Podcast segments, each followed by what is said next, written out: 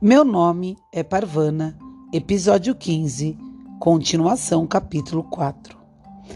Parvana tinha de ficar de olho nela, mas praticamente desistira. Marianne iria tomar jeito quando estivesse pronta, e não antes.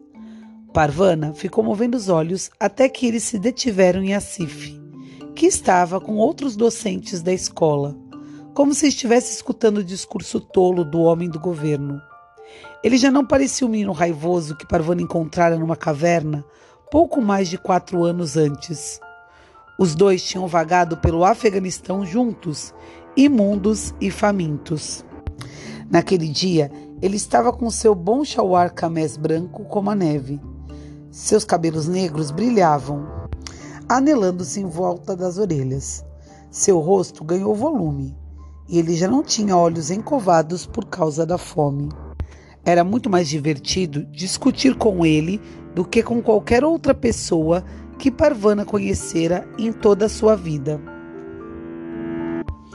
Hassan, o menininho que Parvana encontrara numa aldeia bombardeada, estava sentado no colo de Asif. Naquela época, Hassan era ainda bebê. Agora ele estava pronto para o jardim da infância.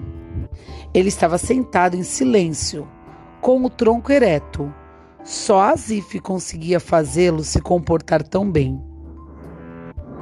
Havia duas outras pessoas que trabalhavam na escola: o Sr. Farrir, o guarda que ficava no portão, e a Sra. Zahir, a cozinheira.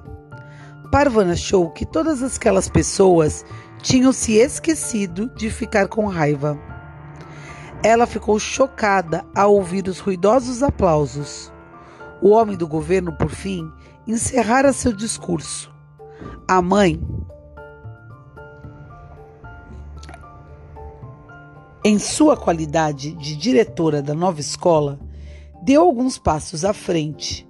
Juntos, eles descerraram a placa com o nome da escola: Academia da Esperança Leila. Por que vocês imaginam que a escola tem esse nome? Academia da Esperança Leila.